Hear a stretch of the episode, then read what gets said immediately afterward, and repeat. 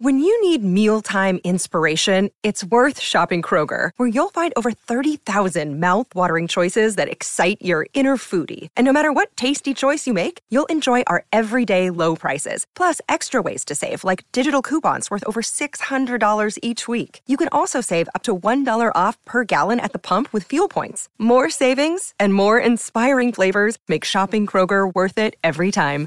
Kroger, fresh for everyone. Fuel restrictions apply. Mother's Day is around the corner. Find the perfect gift for the mom in your life with a stunning piece of jewelry from Blue Nile. From timeless pearls to dazzling gemstones, Blue Nile has something she'll adore. Need it fast? Most items can ship overnight. Plus, enjoy guaranteed free shipping and returns. Don't miss our special Mother's Day deals. Save big on the season's most beautiful trends. For a limited time, get up to 50% off by going to Blue Nile.com. That's Blue Nile.com. Bye.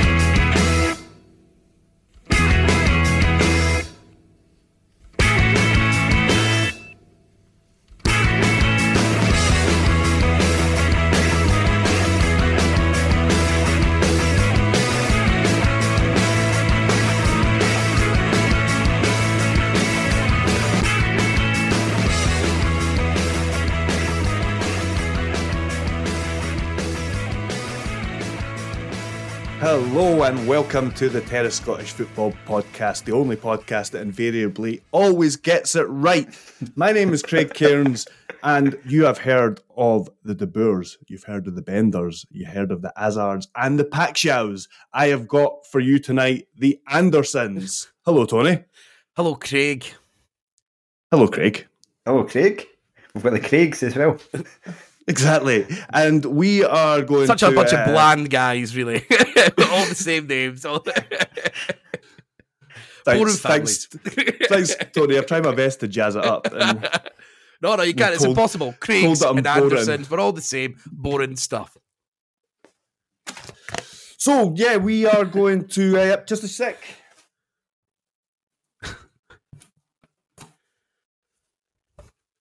Okay, I'm not going to bother to explain what's just happened there. We're just going to crack on with it and we're going to go over the weekend's action, the Premiership action. We're going to start.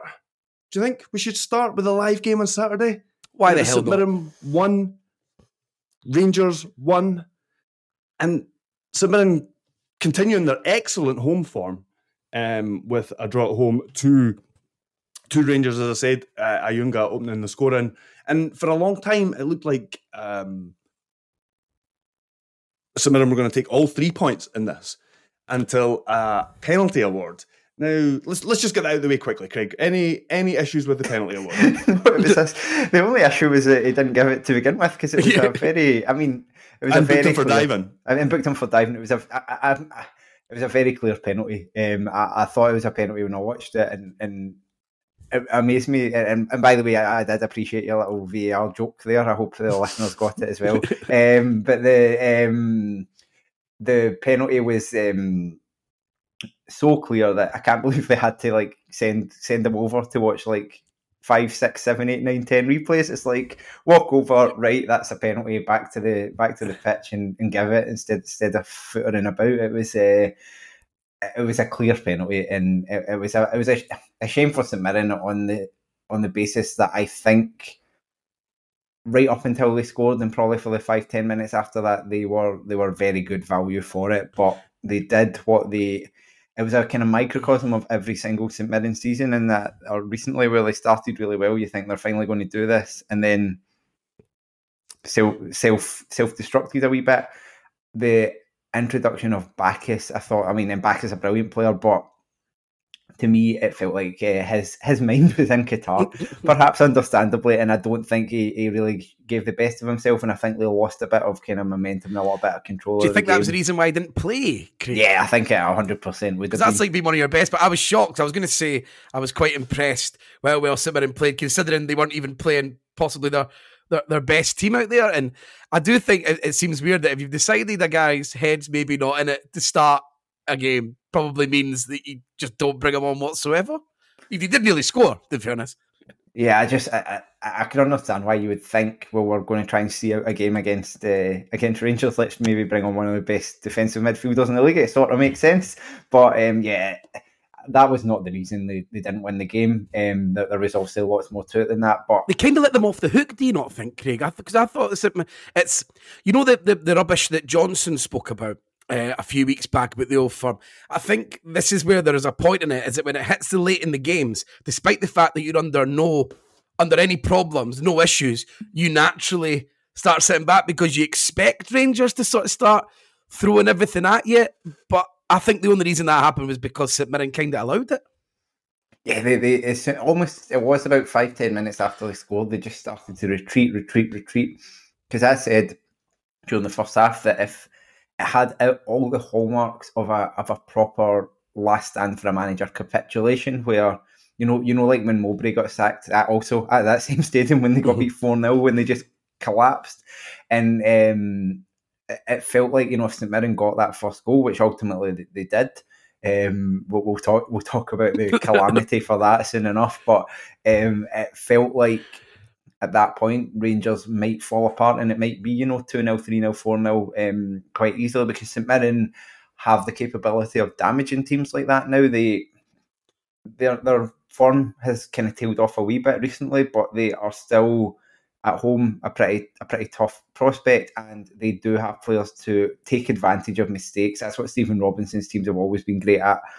Punish They're so aggressive. You, They're yeah, so yeah, aggressive exactly. as well. It's like when you've got the two strikers and a team and a manager who's so willing to sort of put the ball in the box that if you're not at it, then and the ball's going to be bouncing around in your box all the time. They're just going to take advantage. Second balls, they'll they'll just eventually kill you. Tony, will either of these managers still be here when we come back after the uh, World Cup?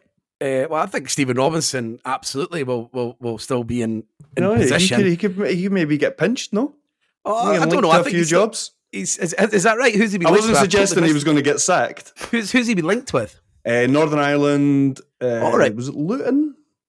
He played for Luton for a while, so it was it was them. Their manager just went to Southampton.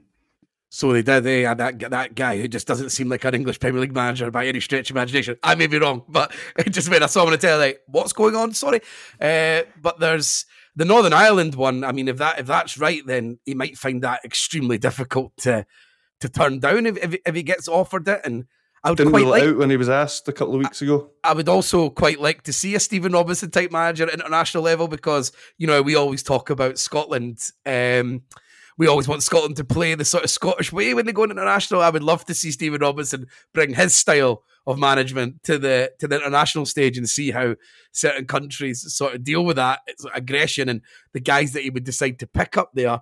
Uh, Does Van Curtis Main have a Northern Irish granny? fingers crossed. Um, but with Van Bronckhorst, I mean, the only thing that'll keep him in a job, from what I'm hearing, is they don't want to pay him off because it's meek stuff he's I was gonna I was gonna come on to talk about Van Bronckhorst the I was trying to work him out because I don't want to be disparaging. I mean, what he achieved last season in that European run was was was superb, and uh, but it's like he's quite a, he's a relatively tactical manager, but he doesn't seem to really have a style. So we talk about the the negatives of the managers who are sort of really wedded to a philosophy and how that can sometimes work against you. But I think with Van Bronckhorst, a team like Rangers when you're going to be on top all the time. I mean, we're going to come on to talk about Martindale, and this he, there, there might be elements that, that would be similar for him if he moved up a level that I, have heard people talk about. But with them not having that sort of like really clear style and, and like vindication in, in what he wants to do, he sort of played the matches in Europe game to game, used the crowd really well. Uh, and even when he went away for home, it's, he didn't do numbers a lot of the time. I know the Dortmund result uh, was a bit of an outlier. But a lot of the other games, they were they were losing one 0 or picking up a draw, and then they were just like using Ibrox to to sort of blow teams away in the second leg. But I don't really, and I've never really against Celtic in the cup last season. He done really, really well there. That was quite a tactical victory that he got in the semi final. But I've never really thought how Rangers play under Van Bronckhorst. It's all about just moments, a bit of quality, and he's doing that thing now where managers do. I'm going to come on to talk about that with, with sort of Lee Johnson and, and Lewis Stevenson, but with the Kamara being plucked back into the into the starting lineup, that always screams to me a guy well didn't fancy That's a manager who's in his last dance. He doesn't really know what to do, so it's not working with other people. So he might as well bring in Kamara. And I thought, I thought Michael Stewart made a really fair point about Alex Lowry uh, uh, uh, on Sportscene because when you're struggling, I always think it's a good time to bring in a young attacking player because he's full of energy. He wants to go for the game. He's desperate to impress. And other players are sort of falling by the wayside and look like they don't want to be there. And that's maybe the best time to try and do something a, a bit more left field and bring someone who hasn't been tainted by years and years of, of, football at, at that level. But yeah, I mean, it's it's not going to work now. And the longer they, if they're going to hold off because it costs four million, then it's going to cost them certainly not going to win the league. I probably can't see them winning a cup, and it'll cost them a lot of anger anyway uh, at Rangers. But with the two Champions League places, the board might think they can get away with it um, for the rest of the season, and then make the change at the end of the season when maybe it's a it's a bit cheaper. Another day is here, and you're ready for it. What to wear? Check. Breakfast, lunch, and dinner? Check. Planning for what's next and how to save for it? That's where Bank of America can help. For your financial to-dos, Bank of America has experts ready to help get you closer to your goals. Get started at one of our local financial centers or 24-7 in our mobile banking app. Find a location near you at bankofamerica.com slash talk to us. What would you like the power to do? Mobile banking requires downloading the app and is only available for select devices. Message and data rates may apply. Bank of America and a member FDIC. Yeah, anything add on Rangers, Craig, or should we move on to the next match? Just, just to briefly, uh, it was Meek, and, and I think that that Van Bronckhorst is not a a character. His character doesn't come across as particularly um, inspiring, and I think that's maybe what you've seen. I think there might have been a bit of a carryover last season of just a continuation of what Gerrard was doing really well anyway, and and the players were just kind of playing, not playing for themselves, but you know what I mean. Like they, they, everything was in place. They just kind of he didn't change that much. He made small changes here and there and then the, the players, it seems like I've just I've just not taken to Van Bronckhorst at all. There's no. I think Ewan mentioned this. Like there are so many individuals in that Rangers squad that you know are better than what you're seeing from them. And yeah, they've not been helped by the injury situation. The fact that they're having to play um, Leon King and, and, James Sands as it was at centre back in this game. Clearly, two two substandard players for this level. They're not Premiership defenders. Sands just not good enough, full stop for Rangers. Um, King, obviously a very young player that might grow into it, but that was a, a catastrophic error by King. The decision it's, is it's, unbelievable. It's yeah, like, it's, just just just get rid of it. You know, yeah, you, you, talk about you talk about naivety in young players and stuff, and and range, and it's it's Scottish players now that are coming through are being coached, you know, play from the back and all the rest of it. But I don't believe that, at, regardless of what level you're playing at, you're told to take a touch in your own six yard box when you're defending, uh, like I yeah. said, a rebound. They're defending a rebound. Yeah. at, at, the same time, and this doesn't count for this exact moment, um, but it speaks to a larger problem. He's getting spoken through the game by James Sands. I mean, and, and the crisis for Rangers started I mean, the real, like, visible crisis, if you like, started when Connor Goldson yeah, yeah, that, absolutely. If, if um, you had Goldson and King, I think King would, would look a lot better alongside mm. him. And that's one thing I'm not writing him off as a player. I just think yeah, he's been put in a very difficult position to be suddenly relied on. Any young centre half, I don't think, unless they're unless they're like clearly going to be the next, you know, the next big thing, which I, I think he's probably somewhere in the middle of being maybe the next quite good defender, then you don't want to have to rely on them for a big run of games. You want to be able to dip them in and out, and they've not been yeah. able to do that. And he, he's probably sink or swim, and he's probably sunk a wee bit. Um, his career will probably come recover from it. I wouldn't worry too much about that. It might not be the worst thing for him. Assuming he's okay. We've not heard anything that you know a, a wee spell out the team. He's obviously there's also a break anyway for a month, and maybe one of the other centre halves is back can take the weight off him a bit. Um, but yeah, nah, Rangers just just no good. Like there was nothing about that performance to like. Um, I thought Kent Kent had some bright moments. Um, he was probably but they just the funnel one... everything through him. Yeah, yeah so it's like if, if you give a player of that quality the ball every second you have it, then yes, there'll be there'll be bright moments in there. But the real the relying on him constantly, I don't think it's good for him because he just nah. he just has to. They, you just go, people just double up, triple up on him, and then they have nothing on the other side that takes advantage. The fact that they've got all these other players that, by theory, in theory, have to be free because you're doing that. I think it's, it's something that's overlooked. It's like some players are good players when they're used sparingly and when they appear in the game sparingly. Um, I talked about Jordan Jones a lot. I think Kent's quite a similar, obviously better, but a similar player in that if you constantly have to keep giving that player the ball, they can look uninterested in all the rest of it because they're just knackered because they're just like constantly having three players around them, all the rest of it. And sometimes you need um, to spread the creative creativity and just having time on the ball around the team. But no, there, there's nothing else to say about this Rangers team. Every aspect of it is broken and needs a new manager, and I think I think they'll get one. Right, I think that's enough Rangers. I think we're getting a bit obsessed there. Let's move on to the basement of the division where Killie ensured they will not be bottom when the league resumes after the World Cup with a win over Hibernian. It was a penalty from Daniel Armstrong that won the game. We'll stick with you, Craig. Was it a deserved win? Barely. Uh, no, no, I don't think it was. Um, I, I, it was a draw. It was a nil-nil draw that game um, all over. Um, Killie did not create much at all in the way of chances in the whole game. Um, probably it came at the absolute right time, the result, because I think Killie had been doing pretty well up until that Livi game. Even the St Johnstone defeat wasn't the best, but the, the last two performances were, were rank rotten. This performance was was marginally better. It was there was all the things you want to see from your team if you are battling at the bottom in terms of desire. The, the defensive performance at the end was, was resolute. There were mistakes, but everyone was putting their bodies on the line. But Hibs made it very easy to defend against. Hibs played into our hands at the end with just, you know, shelling balls into the box. If you've got centre halves that'll just want to head and put the ball away, we brought Ash Taylor on to help with that. That made it very easy. But I think we're halfway through that Kyle Lafferty uh, ban now, and I think uh, that that's a good sign because we've, we've, we've managed to win two games without him. Innes Cameron, I thought did all right in this game. He, he's clearly not going to be the answer, but um, he he gave the defend he kept the defenders quiet. Or sorry, kept the defenders probably kept Porteous quiet. If you know what I mean, which is yeah. a, it's a weird thing to say because you know Porteous a centre half, but we know that he can, um, given time, can create things, and, and he wasn't really allowed to. So there were things to like about the Killie performance, and there was obviously loads of changes. Uh, Liam Donnelly probably had his best game for a while fine. He was probably made made to look easy for him again.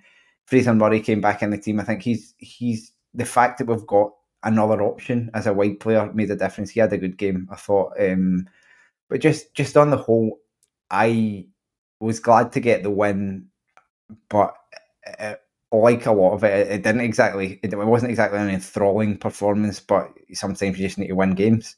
Yeah, especially when you're at the, at the at that end of the league, you've got to take advantage yeah. when you when you have teams that are in sort of free fall, if you like, and, and that's what Kilmarnock were were able to do. Before we go on to the the VAR decisions that I know Craig me, me you were going to talk about, I was just going to talk about Hibs pretty briefly, just overall. That was my uh, next question, Tony. Oh, thanks. You, sorry, you, mate. You sorry. Don't, you don't have you don't have any faith in me. No, it's all right. Continue. Uh, just continue. Uh, it's just. Um, I think like overall we're seeing now that I'm talking with with the Ron Gordon show at Easter Road, we can still see that the same things happening regardless of the manager and regard. I mean, we're talking like it must be kicking around 50, 40, 50 players have been brought in since Ron Gordon. I might be going over the top there. I didn't check it, but I think everyone knows there's been a lot of turnover in, in players there. And and I think what's what's really frustrating if you're a if you're a Hibs fan especially is that it's like we had the Petrie years where everything was about penny pinching and and like living within your means, but like maybe even beyond living within your means. And it was all about infrastructure, and everyone moaned about that, and it was very unambitious. Now we've got the other, the flip side, where we've got someone who's willing to invest. The money from season tickets is getting invested back into the club. Um, he's doing some things that people might think are a bit funny, but at least they're, they're attempts to to sort of boost attendances. He's rebuilt all the hospitality. He's trying to make more money out of sponsors, all the business side, which is great. But he just doesn't seem to fucking accept that he needs to hand over the footballing side to guys. His job's to go and find the guys who can do it properly and build an infrastructure in the football side. And that's what's completely lacking. I mean, we don't, anyone that has any sort of faith about Kinsale just because he was an English football, I think would be and my my impression is that would be like misguided. And then obviously you've got his laddie at the at the at the top of the, the sort of recruitment chain, which is ridiculous. Johnson coming in being told that he needs to sort of train him as a an recruitment thing, which is funny because now managers don't really do that as much. So you're asking a manager who doesn't really do that as much anymore to sort of teach someone else to do it. It doesn't make sense. So it's very frustrating when you see the club sort of being ambitious and willing to spend money. I mean, some of the the wages is is eye watering, uh, but but it's not being done right in the footballing sense. So it all me, it's just like you have the same problem. You're signing the same standard of player, but you're just spending a hell of a lot more money doing it, and then quickly coming on to Johnson, who deserves a, a lot of criticism um, for for for recent performances he's desperate to make changes. He done the, the Lewis Stevenson was one of our better players on the day. Don't get me wrong, but whenever you see Lewis Stevenson come into the Hibernian midfield, it means things have been going wrong. Do you know what I mean? It's like it's the Tony, sign. I was, you know that I don't, I don't cover this league uh, this season, but I, I, got back into the car after. Um, I'm sorry to interrupt you, but after no, the, covering the game that I was on, and um, had the radio on just as I was kind of driving home, and I actually laughed at the mention of Paul Hanlon. And then, like later on, when I watched the highlights and I saw Lewis Stevenson, I kind of chuckled again. I thought, "How are Hibs still here?" It, was it was a joke about four years ago that we still had David Gray, uh, Darren McGregor. You know what I mean? And it's like, why are these guys still? And not only that, they're still the two of the most reliable players that you've got. yeah, yeah, and then and then we're seeing like with Hibs is that things were going pretty well, and, and it's like when we made all these 15 signings, at least three or four of them look good, and obviously some of them are guarantees, like Marshall and Boyle. They're not really, you don't need a recruitment team to, to work out that these guys are going to improve you. Uh, Cabraja, he's not perfect, but he certainly looks like a very, very good football player. So there was elements of it that that I liked, and, and the guys up front, the, the big man, Mick, he, he, he seems like a good player, but we were playing a 4-3-3 and that was working. And obviously predominantly we like to play down i think as lee johnson calls it a bomb alley which to me and you is the, the flanks. Uh, and it was always about doubling up in those areas. So you always like to and we were doing that really quite well in the and especially on the good run, there were still elements not perfect, but you could understand it. If you want to play predominantly down the flanks, I don't understand why the three-five-two would be the, the formation you would you would go for. And now, before, even when you had Youan, who wasn't very good, but because he has so much pace with him and Boyle, teams had to push back. You know, like the, so Hibs would always be able to press teams really high. They had to make they had to make changes to their systems just because of the the style of player Hibs had. Now that that's not there, and we're being forced to maybe play through teams a bit more. It's it's really not working. We're playing this way. Campbell came back in. I quite like Campbell. I think he was good. He was the right choice to be there. But but no McKirdy, no Boyle, no Youan. It's like there, there's no like there's no reason for a team to not push up a bit and not get involved in the game a bit more. So I just think tactically uh, he's he's getting that all wrong now, and it was going well before with the four three three. I think maybe you, you bring in certain different players, but I don't think you change, rip it up, and start again. And from the second he's done it, we've won one game since he done it. And I know the St Johnstone game and the St game, Hibs played pretty well for periods, but it's all went wrong. And now the problem is, is Hibs were playing quite well. They still had flaws, but they were doing good. They looked like a team that was going to get better and better. And now he's made those changes. We had a few bad results that we probably were the better team in. Now we're going down the way. Now we're playing shitter. And now we've got these six six defeats and seven. With that fixture list coming up, it, it, almost looks like curtains for him because if he loses the next three games, which is very, very, very possible, playing the old firm Hearts and Livingston, then I mean, 10 defeats in 11 games is sackable for any manager on the planet. And and the, the thing that struck me from Hibs is there was no creativity at all. All mm. the chances that came at the end, and it, I think I think Johnson used the word of peppering the Killie goal got a bit of criticism for it, but I kind of agreed with him that he did they did pepper the goal in the mm-hmm. sense that there was lots of balls being flung in, flung across. McKirdy was being very direct. McKirdy's not good. He's not um, he doesn't seem to have any creativity. I was expecting a bit more of that, but he's quite direct and he, you know, hits balls hard and low and plays like percentages and, and I can imagine him actually that could be useful. But Killie were not Killie are not exactly defensively solid, but we weren't. There wasn't ever a threat of cutting us open. It was just like lots of through balls and low balls and driven balls and things mm. that our defenders could clear. I mean, obviously we watched you watched Chris Stokes last week unable to do that, but on the whole, if you put balls across a box, defenders will punt it clear. Mm-hmm. And just asking us to keep doing that, and, and we did. Um, I think again, I'll, I'll, mention Lewis Mayo. I think I think he has has something really about him. Um, he's someone I really like. Um, so, but but on the whole, Killie are um, were able to play defend well because Hibs didn't do anything that challenged us. Very, very quickly. Like, I mean, we didn't do the VAR thing, and I know we've taken too much time on this because I ranted on about Hibs there because it was my opportunity to do so. Uh, but um, obviously, we had the, the the the goal disallowed from Melkersen that looks looks like it's onside. It was given offside on the on the pitch. It does look like they're level by the lines, but Craig, I was going to defer to you because you know things that most of us oh, yeah, don't yeah, read. So I was, I mean, for, first and foremost for me is that's a very tight decision, and mm. and I think the way because the cameras can't be perfect, they can't do it perfectly. There's not, it's not within the capabilities of any technology that exists. Um, this uh, automated stuff coming in, Champions League stuff, but up until now, what we've got, what they've got in any league, they can't make the decision perfectly because the ball, the the frame rates of cameras, all the rest of it. There's lots of articles about that so for me, when it's that tight, you should be deferring to what's been given by the guy who's standing in line with it, looking at it, because they they've like there's not there's not evidence to overturn. Just like anything else, they want to treat it as factual, and they are still treating it as factual.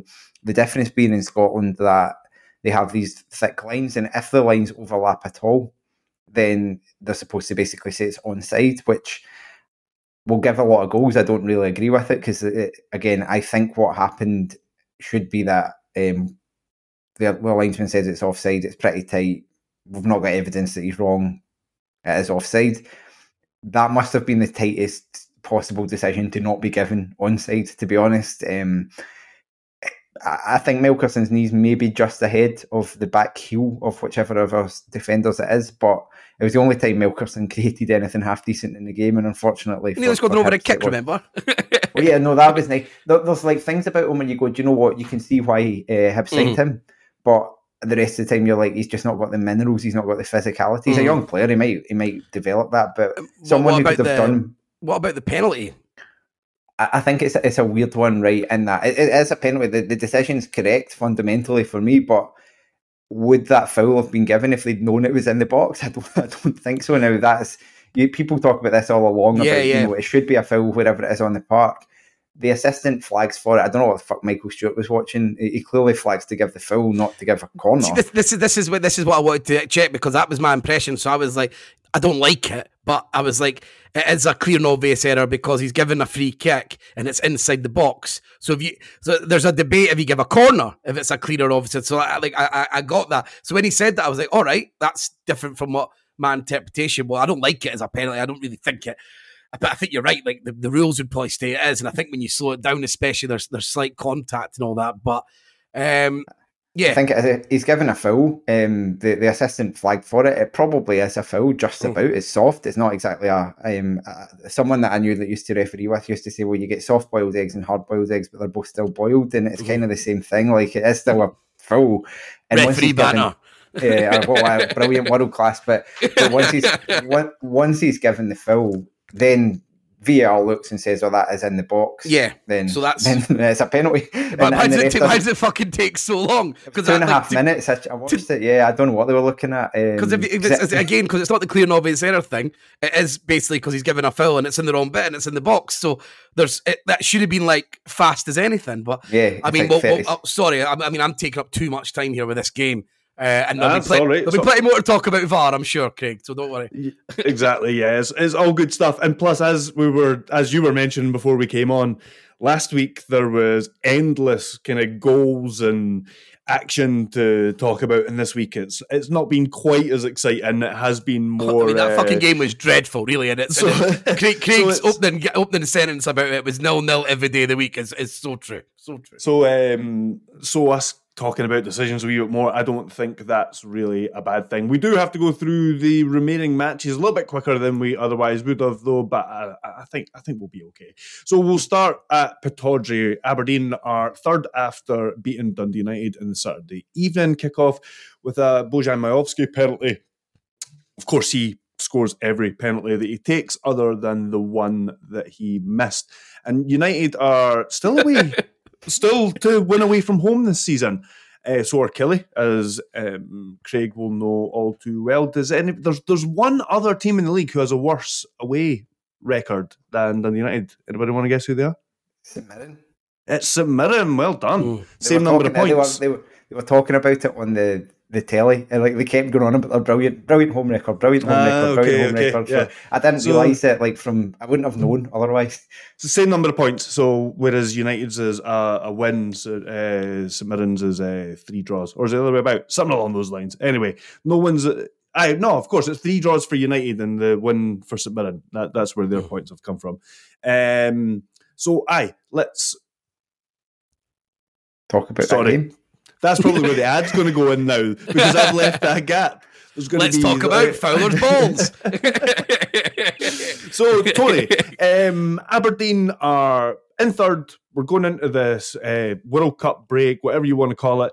Um, Jim Goodwin, first full season in charge. Is it? Is it pretty much job done so far?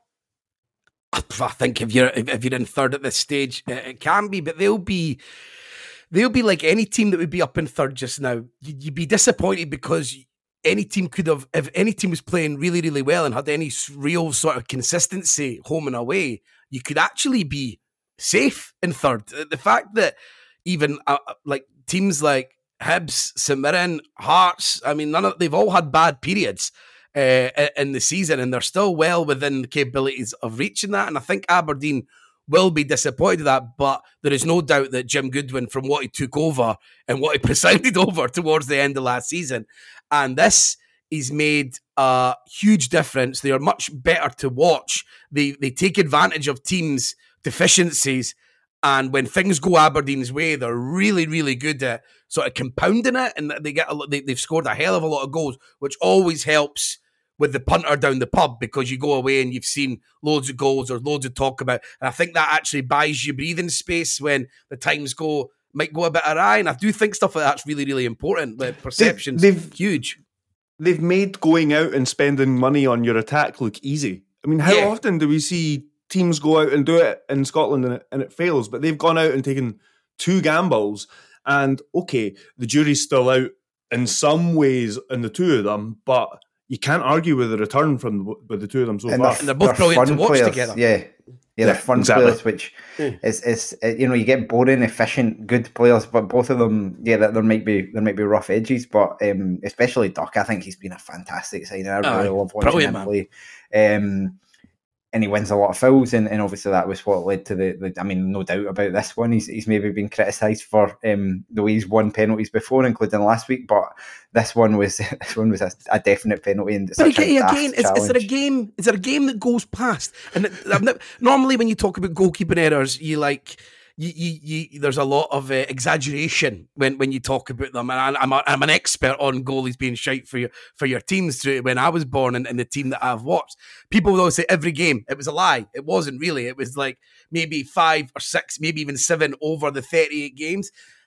It's genuinely every fucking match, though. It's like, like he's he's going to cost them. Like they could go down without. They, he could be the difference between like seventh and twelfth, which just sounds like absolutely ridiculous.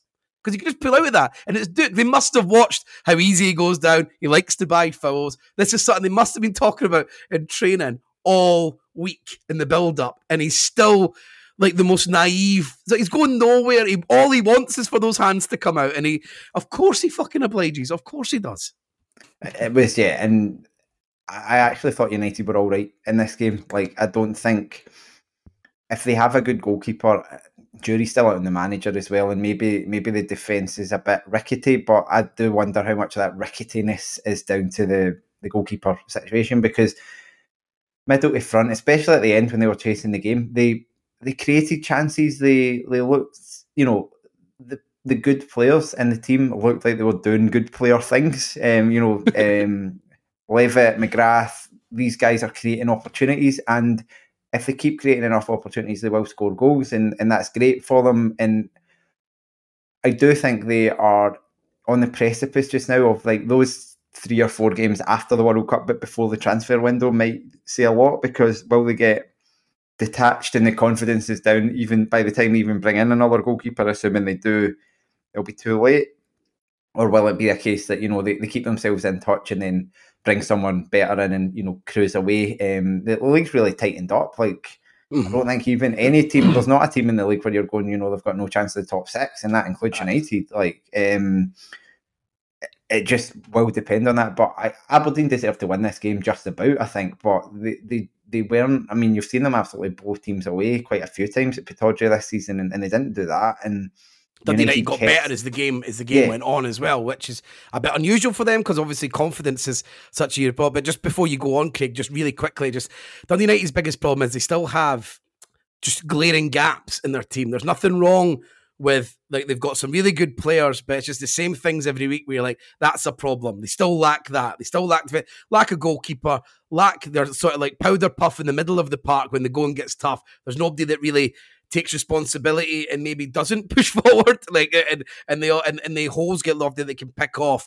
And like you're saying, the defense just isn't great anyway. And when you add a calamity goalkeeper there, that's why I couldn't believe the Graham one where he ducks surely, surely, if that goalkeeper's behind you, you just take the responsibility and just fucking head it away and don't rely, even if you think no one's coming. Just always focus on heading it up the park. But I interrupted you, Craig. So on you go. No, no, no. I mean that's a, that's a fair point. And, and yeah, the, the wing backs of the other positions, I think they're they're a wee bit weakened, but they they could they could probably be passable. I think they they are.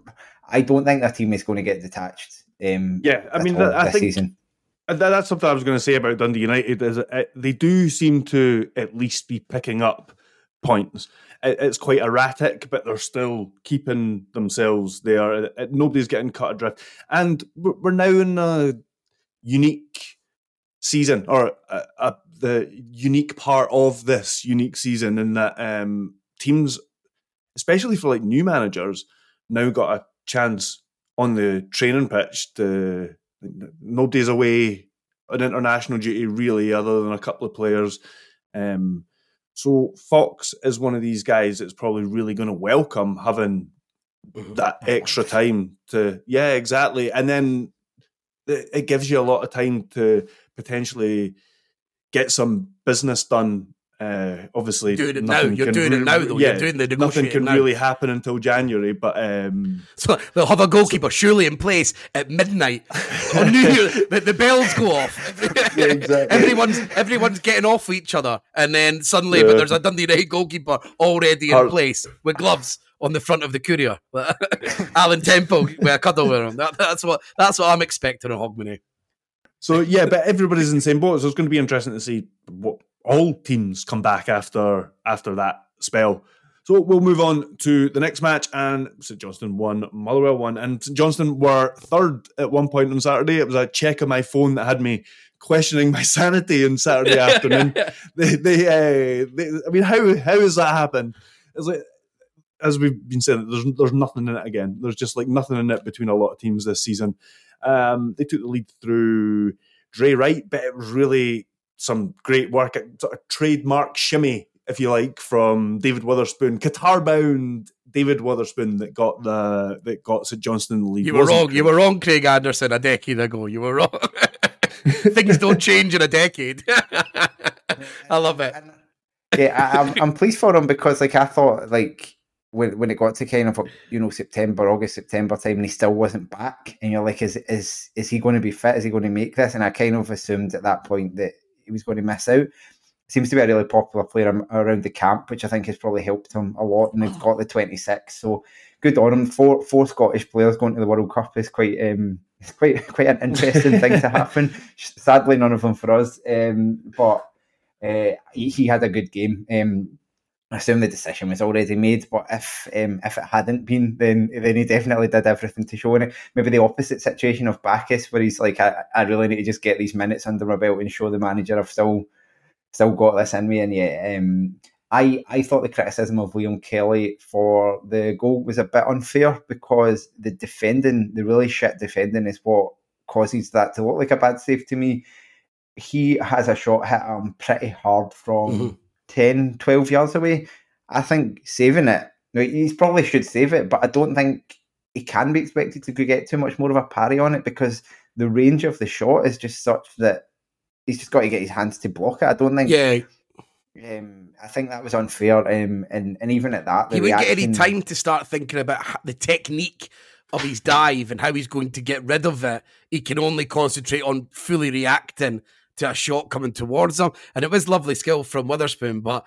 To see Solomon buys it, I mean, the guy's sitting on his arse uh, by the by the end of it, which is uh, which makes him look a fool. it's the only it's the only thing David Wotherspoon does. Like it's, it's like it's a trademark Wotherspoon chopper, whatever we call it. Like and and it, it's one of these things. it's like Arjen Robben cutting in onto his mm-hmm. left foot. Like yeah, everyone exactly. knows what's happening, but they just can't stop it. Every yeah. time. Wotherspoon does it. In, yeah. Wotherspoon does it in slow motion all the time. It's really really slow. I love it. I like it when someone obviously figures out a skill in, in their own sort of way. It's like a it's a classic skill, the drag over. Don't get me wrong, the roll over the ball, but he's got his own sort of interpretation of it, and and it's worked for him so many times. And he's, it, he's a very elegant player to watch, and it's yeah. all upper body. That's what he doesn't he doesn't sell it with his feet. It's his upper body. Mm. He's obviously he could have been a ballet dancer in another uh, another life, I think. And um, you're going to be on Strictly. Going to be on Strictly after he finishes playing. After after he wins the World Cup with Canada, and people people in the rest of the UK actually know who he is. Um, but it's but a cracking yeah, run um, for St Johnstone. They probably didn't want this break to come. I think it's, it's five five unbeaten or something. yeah, and at the moment. And um, they've started to get players back as well. And I I said, and I still agree that I don't think the squad's very good, but they have been able to get the pieces together and fit them together well. And and it kind of it's reminiscent of obviously a lot worse than their cup winning team in the sense that double cup winning team in the sense that all the pieces are now melding together mm. really well. Like the players really complement each other well, um, and that's good for them. Um, Motherwell are, are the, the polar opposite. They they will be delighted to, to, get a two, point. Two seconds. I just wanted before we move on from St Johnstone. I, I think it's weird because we're talking about Dundee United not having a defensive midfielder. St Johnstone are in the same position, but seem to have seem to have got around it somehow. Sometimes they'll play Ryan McGowan and there and it'll work. In other games, they'll have like a midfield two of Carey and Hallberg or something, and that will somehow work. So yeah, I don't know. They, they managed to get around that it's like because because the the shape and the style and the tactics are all about sort of tightness and shutting up shot. They probably don't need a specific guy to to hold the fort in that position because the team's designed to to to sort of repel it, and it, there's no, it's never going to be a doubt. I mean, Johnson are a are a defensive team, and that is not a criticism. They they are. That's what they've Davidson's built all his success on. But they did look like they lost a bit with uh, Mitchell's absence. Got this mm. weird sort of situation where he play Liam Gordon, who's his captain, plays, but they actually look look worse, and he doesn't have the same ability. I imagine it's one of those that if Mitchell's playing, St Johnstone probably sort of go on and, and, and win this game. But it was a st- another stodgy, horrible game. Moult starting up front with Van Veen. We've got expectation that, especially after the Hearts game, there was bits to like about uh, those two when when Moult came on, but I think Moult really, really struggled by all accounts. But again, he'll be he'll come up against less stingy defences than than St Johnstone over the season. Are Motherwell the team? excuse me, sorry. Are Motherwell the team that should be worrying the most at the moment?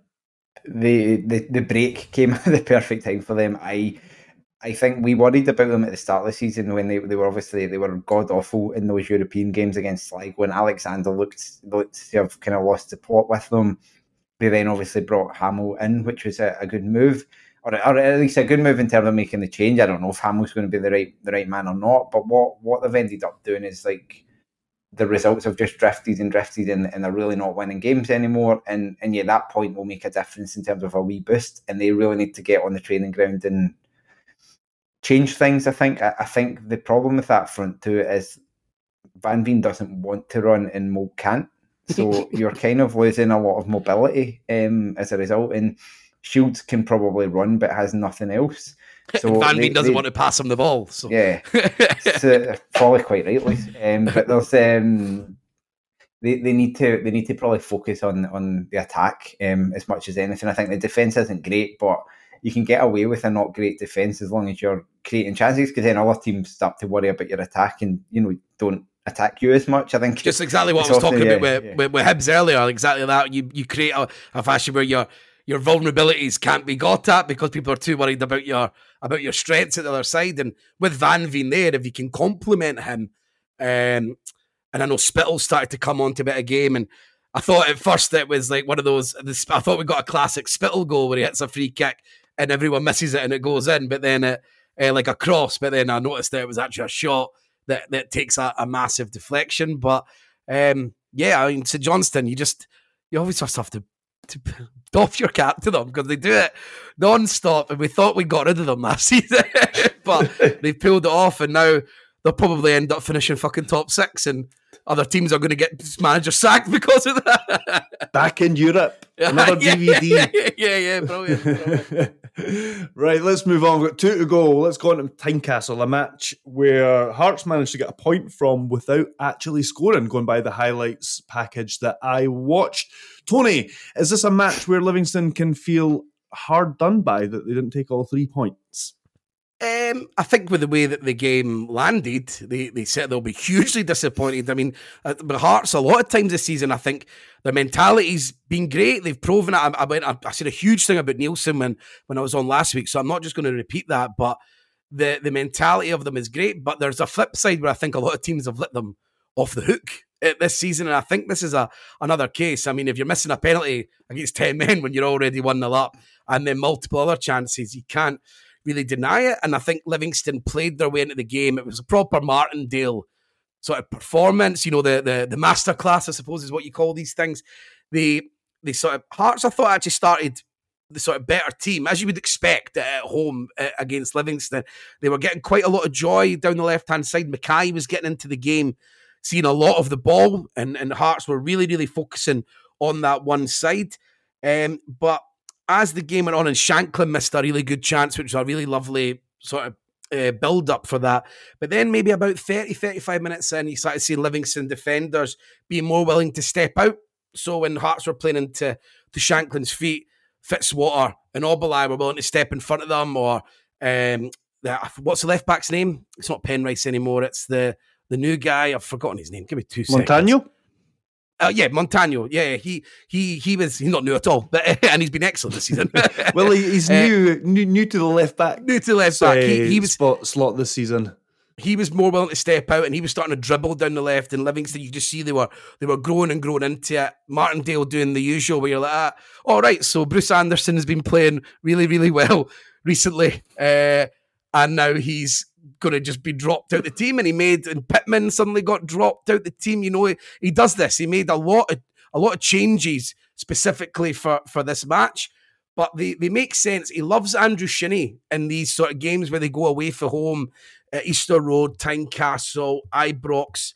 You know, like, like they, he, he really likes them, I think, because he likes the quality. So when the ball goes into Shinnie, when they when they're sort of way more intricate moving up the park, they get a bit more space they they sort of move into Shinnie like that, and and Shinnie's been great at that. You can also drop in the midfield, and he's probably got better defensive nous than than Bruce Anderson will. And and again, it worked for for for Martindale, and it, and I thought Livingston were impressive at points as they as they invariably are.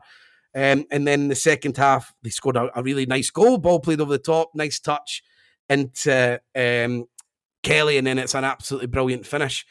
Uh, but the goal for Hearts, man, they are my like. I mean, I don't want to get into the VAR stuff and all the, the things that Martindale was saying that were, were possibly right.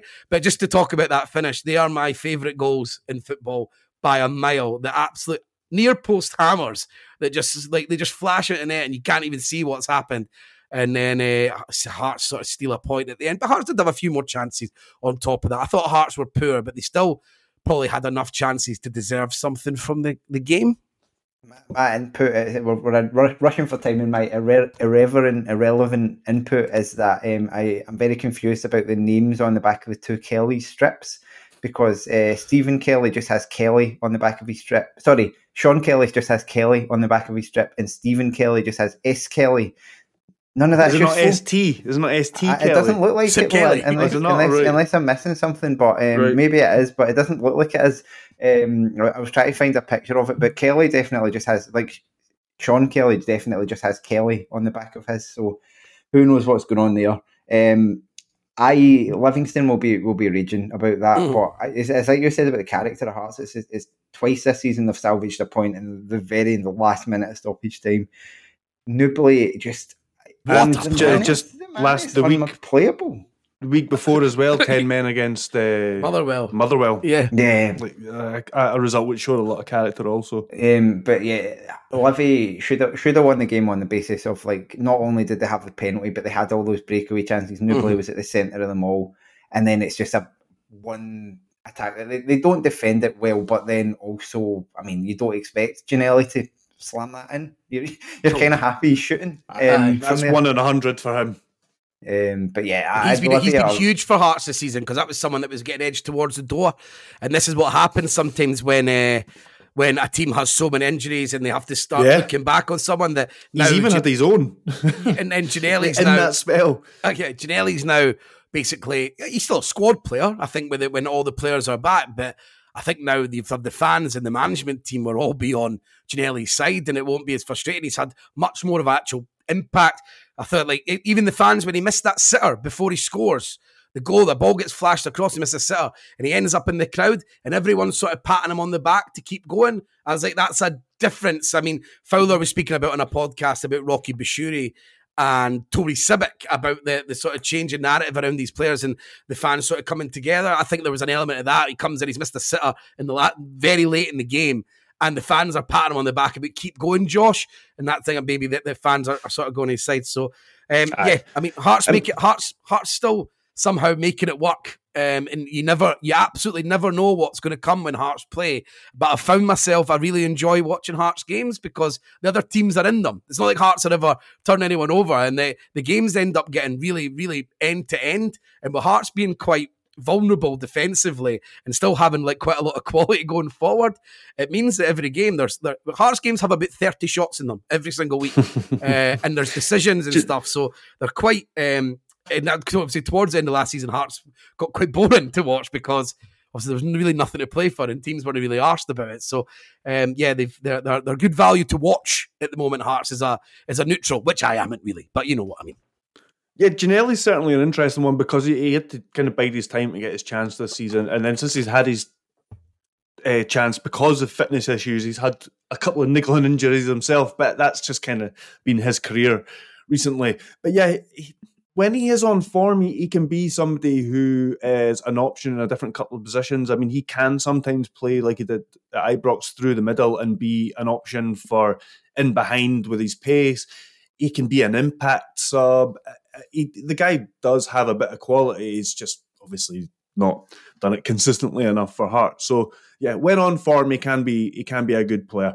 Let's move on to the final match, and that is Celtic two, Ross County one. Celtic continuing their dominance, um, only looking like one winner for the league at this point, nine points ahead going into the break, and I mean, do you know what we don't we don't really focus too much on uh, decisions and VAR. We try not to uh, on this podcast, but it's kind of inescapable with this one. Um, although, were you disagreeing a little bit, Craig? Should we go to you first about this one? Did you say that Yeah. you, you maybe had a bit of sympathy about why this one was given? I, I think under the rules it probably is a penalty. I don't I don't agree that it should be. I think the rules are shit. Like I think Yeah, is it a deliberate handball? Of course it isn't. Does Matt O'Riley have any intention of playing the ball with his hand? No. Does Matt O'Riley put his hand there because he thinks he's going to block the ball? No. And that's what the handball rule should be. But is where Matt O'Riley's hand is placed a natural position for a player's arm to be in, in that kind of defensive action? It probably isn't. And it's that interpretation of what is natural that's the problem I have with it because I think they take natural, and I think the intention is for natural to basically mean is your hand kind of By by, your your side. side, when Yeah. when you saw it. I don't know if um, the Killie Hibs game, Fraser Murray went to block a ball on the edge of the box, and he was literally running out with his hands like clasped behind his back. Yeah, the ball yeah. did cannon off him, and, and they obviously the, yeah, the and he's struggling. in and- yeah, uh, he, he- he's losing balance because of it. yeah. I Um, um, I don't I don't agree with it. I don't think it's how it should be. But I think and I and I specifically especially think given that the referee on the pitch gave that as a penalty, I don't disagree with the decision not to overturn it. I think they shouldn't ever step in to give a penalty in that situation. But when the ref actually awarded it kind of live, I I don't see how VAR can not like can say it's not a penalty. Mhm. Um, that being said, I think I think the whole impl- implementation or interpretation of that rule is is nonsense. But the the referees can't act. You know, they can't make up the rules as they want them to be. Yeah, Um, Yeah. just such a fucking. Just I, I, I, I just we've done it enough times, but I mean, I hate VAR. It's really, it's actually starting to get to the point where it's not just because there's been a couple of decisions recently that that have went against Hibs. It just for the word go, I was really upset about it, and it's starting to ruining the game. It's ruining the, like the the spectacle for for people going, and it's starting to get borderline a bit upsetting because it's shit. It's just shit, and it's ruining something that you love and that you spend so much time with. Um, and it's unfair on every single person, including referees. It's shit for them, and and it's like, and it's not done anything to remove like any of the controversy. It's added controversy, if anything, and it's just And uh, a lot of the uh, people that were moaning about it before it came in were right. I wasn't one of those people. I was one of the people that was just staying quiet about it. I mean, I I'm not as anti VAR as some people on the podcast, but I'm anti VAR that's a shambles. I mean, Yeah, I, I'm the VAR light was always VAR always had a works. horrible like run a, a horrible ring to it. VAR light. So we're Yeah. getting a lesser system with part time refs in a, in a country that's very volatile about its football and, and decisions. Exactly. Just, oh, it's just going to be. But this one that we're talking about is more to do with the handball rule. And Mhm. again, as we were kind of talking about just before we came on air, I was saying that, or was I actually asking the question, is it because we have spent years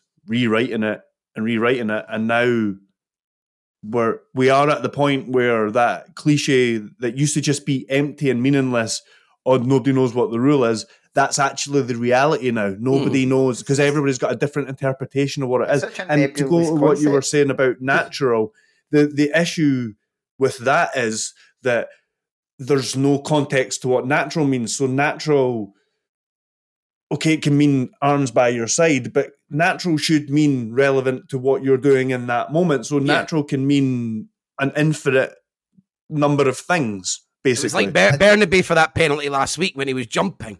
He had his elbows out like that because he's in the midst of trying to header Yeah. a ball. He missed it. Yeah, so in that situation, I do think that is a natural place for your arms to be. But those penalties get given. They do get given a lot. And again, I didn't think that was a penalty, but it it is. A lot of those get given because of that rule.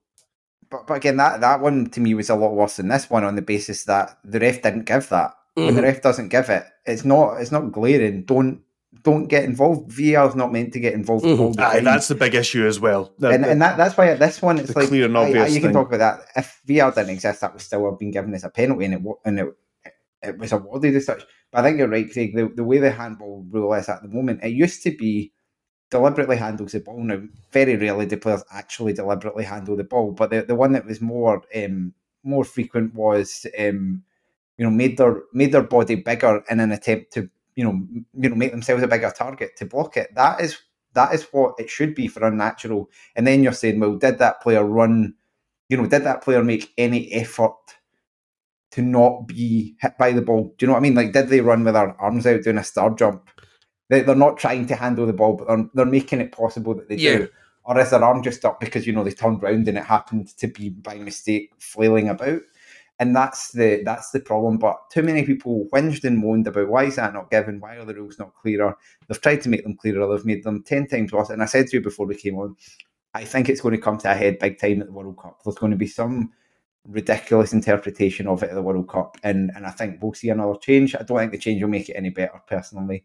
Um, Celtic, two beautiful goals. Um, Yeah. Thanks, they, they- yeah, they they are just miles ahead of everyone else in the league. Um, that's that's the fact of it. Now they've they've stumbled a wee bit in terms of how commanding they've been in these games, um, leading up. That was to always going to. That was always going to happen. You know, you- they, they, he- I think Andrew's done really well in terms of last season. Everyone used to talk about the, um, like maybe he was asking too much of them and they were looking tired and all that stuff. But you can see that that's not been a narrative at all this time. And with having the, um, with having the full preseason, a proper preseason with them, you can see how much fitter they are as a team, and they don't really have any sort of. Like, I've got no worries about them being able to continue, even with the congested fixture list they just had there. They've never really missed a beat. We have to play them twice in six days in January. I'm really looking forward to that. All the cup, best. Cup semi, cup semi final in the second one as well. But um, the the Turnbull goal with the movement and the move is is fantastic. Nice to see Turnbull get a goal. I think it's a shame for him in particular because I think he could have done with being involved in this Scotland game, but um, obviously flying him out to Australia much more important. Um, and Haksabanovic fin- I think he's got the best feet in the league, Oh, and man. his finish is um, is incredible. Um, That's a just the contender way he for- digs it out. Goal of the season for me. Just the the build up and the finish. It's just that it's got one of those lovely sort of the, that last pass before he the 1st Mhm. time finish. I love that sort of. I don't know how to explain it properly. It's like but poetry almost, the aesthetic- way like the aesthetic yeah. of him running in the same direction as the ball coming to him. I don't know. It was just And- and yeah, Mal- just Malcolm really Mc- really nice. Malcolm, uh, like Ross County, there are a lot of criticisms of how they play, but he does seem to know how to set a team up mostly to play at Celtic Park and, and frustrate them a bit. A team that didn't want the break to come. Yeah, they didn't, and they didn't do anything. They didn't necessarily create any chances apart from you know maybe one on the, the break and plus the the handball decision that they didn't. That there was no chance there. That was just I was calling on lucky dip penalties, a bit like the Kelly one. It just appears out of nowhere. It's not related to the game in any way whatsoever. Just a penalty appears and there's a goal. But um, they they did kind of frustrate Celtic quite a lot. But the problem is when you're playing against a team with that quality, it doesn't matter how well you structure things, they'll find ways to score, and that's what we saw. But I think they, yeah, you're right, they they've done well in the last few weeks, and I think they would have been happy to play a few more games before the break, and we can only hope that the break destroys them. and on that note, Okay. yeah, I don't, I don't know where to go from there, really, other than let's get the fuck out of here before he says something else. um, thanks everyone for listening. If you want, uh, if you want more, you know that you can jump over to the Patreon, and for as little as two pounds a month, all the way up to seven pounds a month, you can get lots of extra content. That's uh, patreon.com forward slash terrace podcast. Otherwise, the guys will be back on this feed on Thursday. And all we've got to do now, guys, is just say bye and get out of here. Say bye. bye.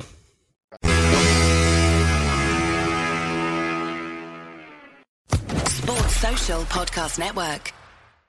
Hey guys, it is Ryan. I'm not sure if you know this about me, but I'm a bit of a fun fanatic when I can. I like to work, but I like fun too. It's a thing. And now the truth is out there. I can tell you about my favorite place to have fun Chumba Casino. They have hundreds of social casino style games to choose from, with new games released each week. You can play for free anytime, anywhere. And each day brings a new chance to collect daily bonuses. So join me in the fun. Sign up now at chumbacasino.com. No purchase necessary. Group. Void prohibited by law. See terms and conditions. 18 plus.